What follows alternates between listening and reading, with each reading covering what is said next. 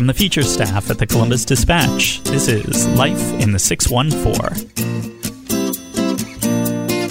Hi, and welcome to Life in the 614, the official lifestyle podcast of the Features Department at the Columbus Dispatch, coming to you every Thursday. If it sounds like fun, we'll be talking about it. I'm Ryan Smith, features editor at the Dispatch, and today I'm joined by my colleague, Dispatch movie writer Terry Mikesell. Easter weekend is coming up, and there's all sorts of fun stuff going on for the kiddos. At Marmon Valley in Zanesville, there will be pony rides and a petting zoo on Easter, with three egg hunts divided by age starting at 10 a.m. For adults, participating in this might be a bit more fun after a glass of wine. They might want to check out the egg search taking place at Camelot Cellars on Oak Street, beginning at 11:30 a.m. Saturday. But why should humans have all the fun? At the Columbus Zoo and Aquarium's Eggs, Paws, and Claws event, there will be a chance to see zoo animals search for their own Easter treats. There's a much more serious side to things happening in the coming week as well, though, even though it involves comedian Darrell Hammond, famous for his time on Saturday Night Live. Hammond is the subject of Cracked Up, a documentary that chronicles the mental injury he suffered as the result of abuse when he was a child.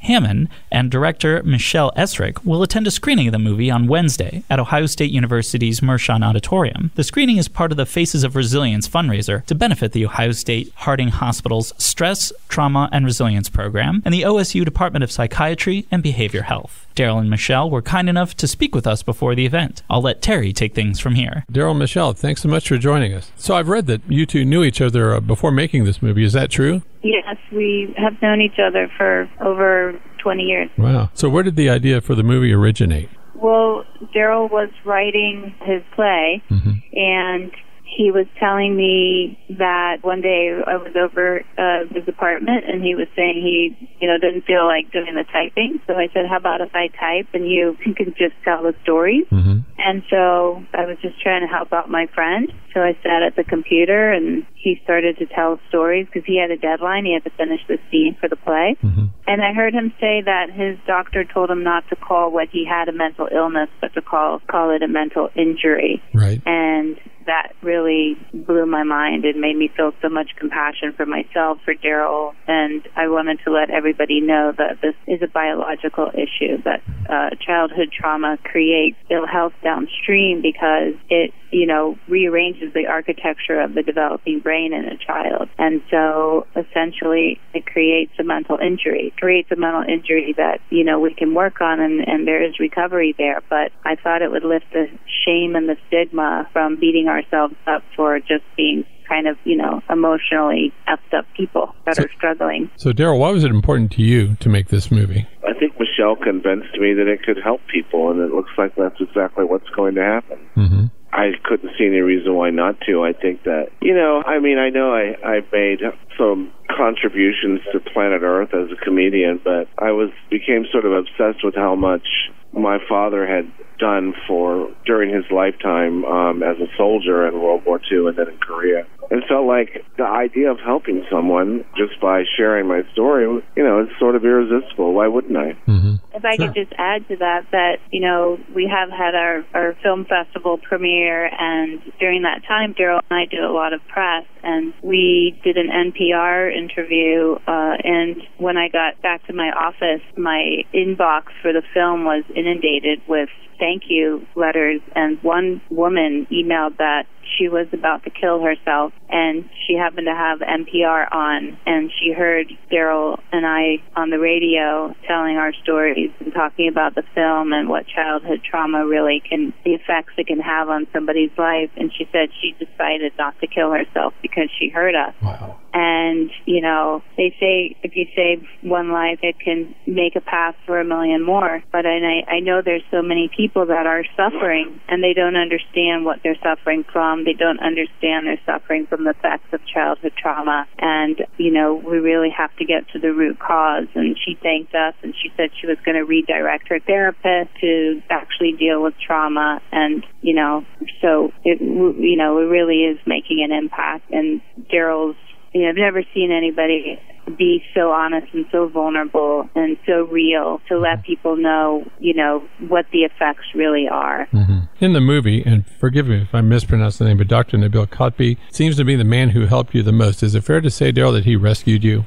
It's not unfair. I mean, that's a pretty good characterization, but I mean, he might he might object to that the wording, but this was end of the road time. You know, this was a lockdown. This was next step permanent hospitalization. Like this had been decades trying to figure out what was wrong with me. And all these people tried their best and they couldn't.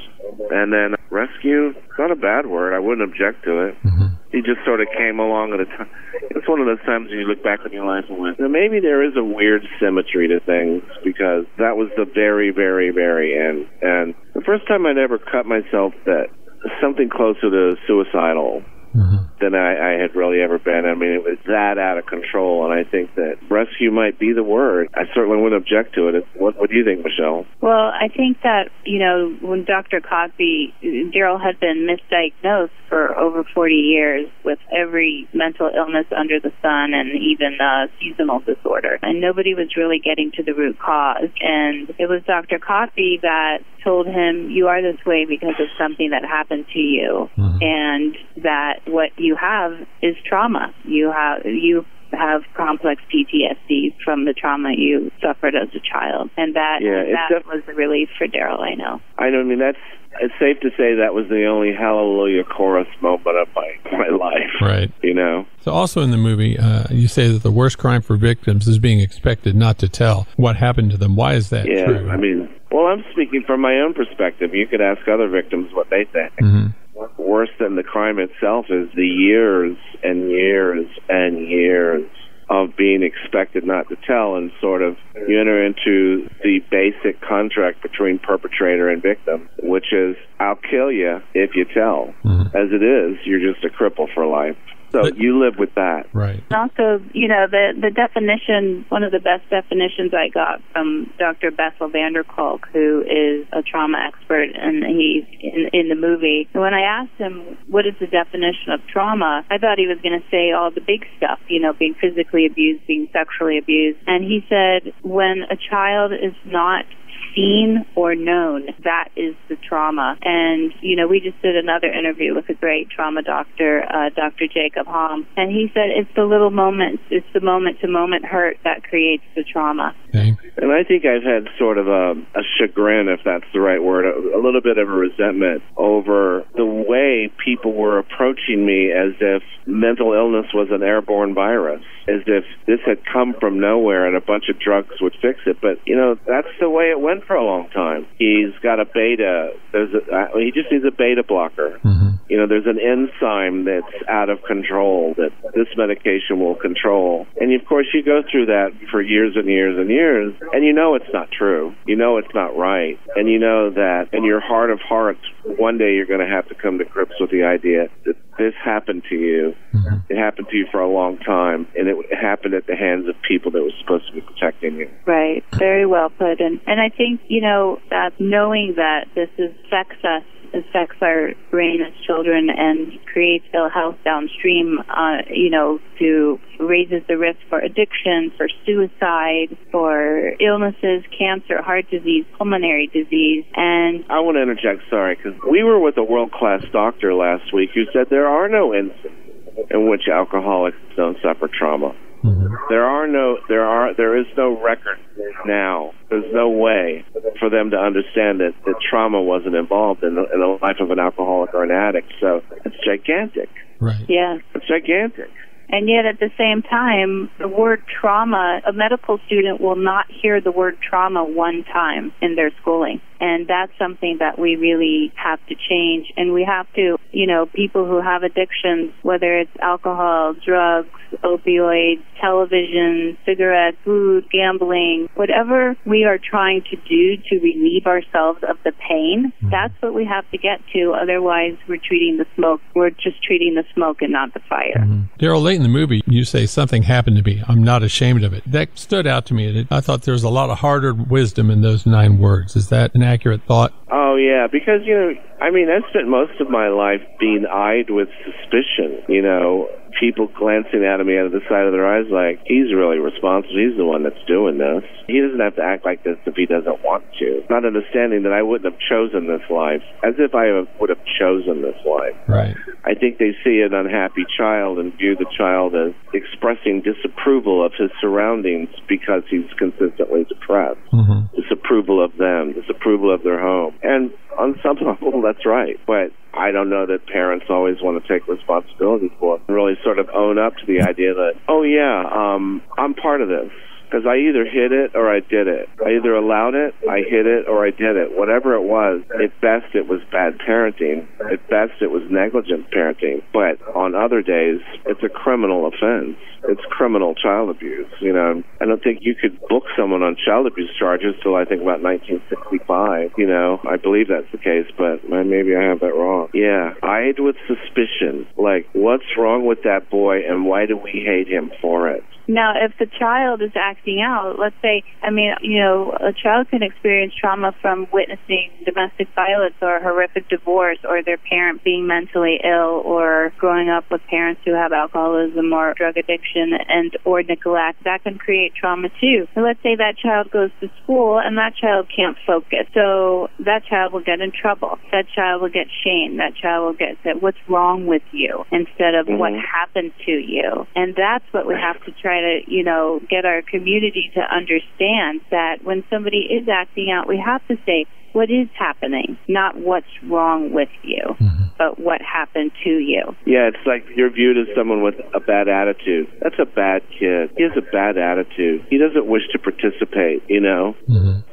Pretty rough going. Right. I'd say that, you know, the children that are being diagnosed with ADHD is just so rampant. And most of those children do not have ADHD that are getting put on all these medications. They have trauma. All right. So I'm wondering what impact this had on your career. I read where Eric Idle of Monty Python said, Life is a comedy when watching and a tragedy while experiencing. If you hadn't experienced what you did, would you be the comic that you are today? I don't know, because the idea that because someone's makes them funny, that means every up person would be funny. Having said that, it's still a, a, valid question, and I don't completely know the answer to it. Mm-hmm. So both of you went to Washington last fall to help to get the Support for Patients and Communities Act, which helps people with substance abuse disorders passed and signed into law. Given your background with mental injury and substance abuse, how was that experience? Yes, we went to Washington to support the members of Congress that were working to get provisions for trauma informed care into the Opioid Treatment Act, which did get signed into law after our visit, and which basically means that people who are going for treatment for opioids and also other substance abuses, they will get to address the trauma because we are understanding now from research that trauma is the root cause of addiction. So, is mental injury education now your life's passion? I haven't thought of myself like that, but it's not a bad way to spend an afternoon. And you know, on a, on a, on a really selfish level, and it makes you feel like if your story could help someone, that maybe all this stuff didn't happen for no reason. You know, because that would be the worst feeling in the world for me. Like, oh, all these things that happened, these people got away with it. I was crippled, had to spend a million dollars on therapy, and for nothing. Nobody likes to think their life is for nothing, uh, and I think the idea that maybe sharing this story uh, is appealing to me on a on maybe on a selfish level. Mm-hmm. I think that we both are are passionate about letting people know that trauma creates a mental injury and that it doesn't create a mental illness as much as a mental injury. I think like that is the basis of the movie. That really, when I say that to people, they say well, everybody gets it. You know, when you put it that way, it's oh, you know, Right. Well, Darrell, Michelle, thank you so much for calling in. Thank you for joining us. Well, thank you so much for having me, and Michelle. Thank you very much. And thank you all for listening to Life in the 614. Don't forget to subscribe to the podcast on iTunes or Google Play Music. We hope to have you back next week. Until then, keep enjoying your own life in the 614.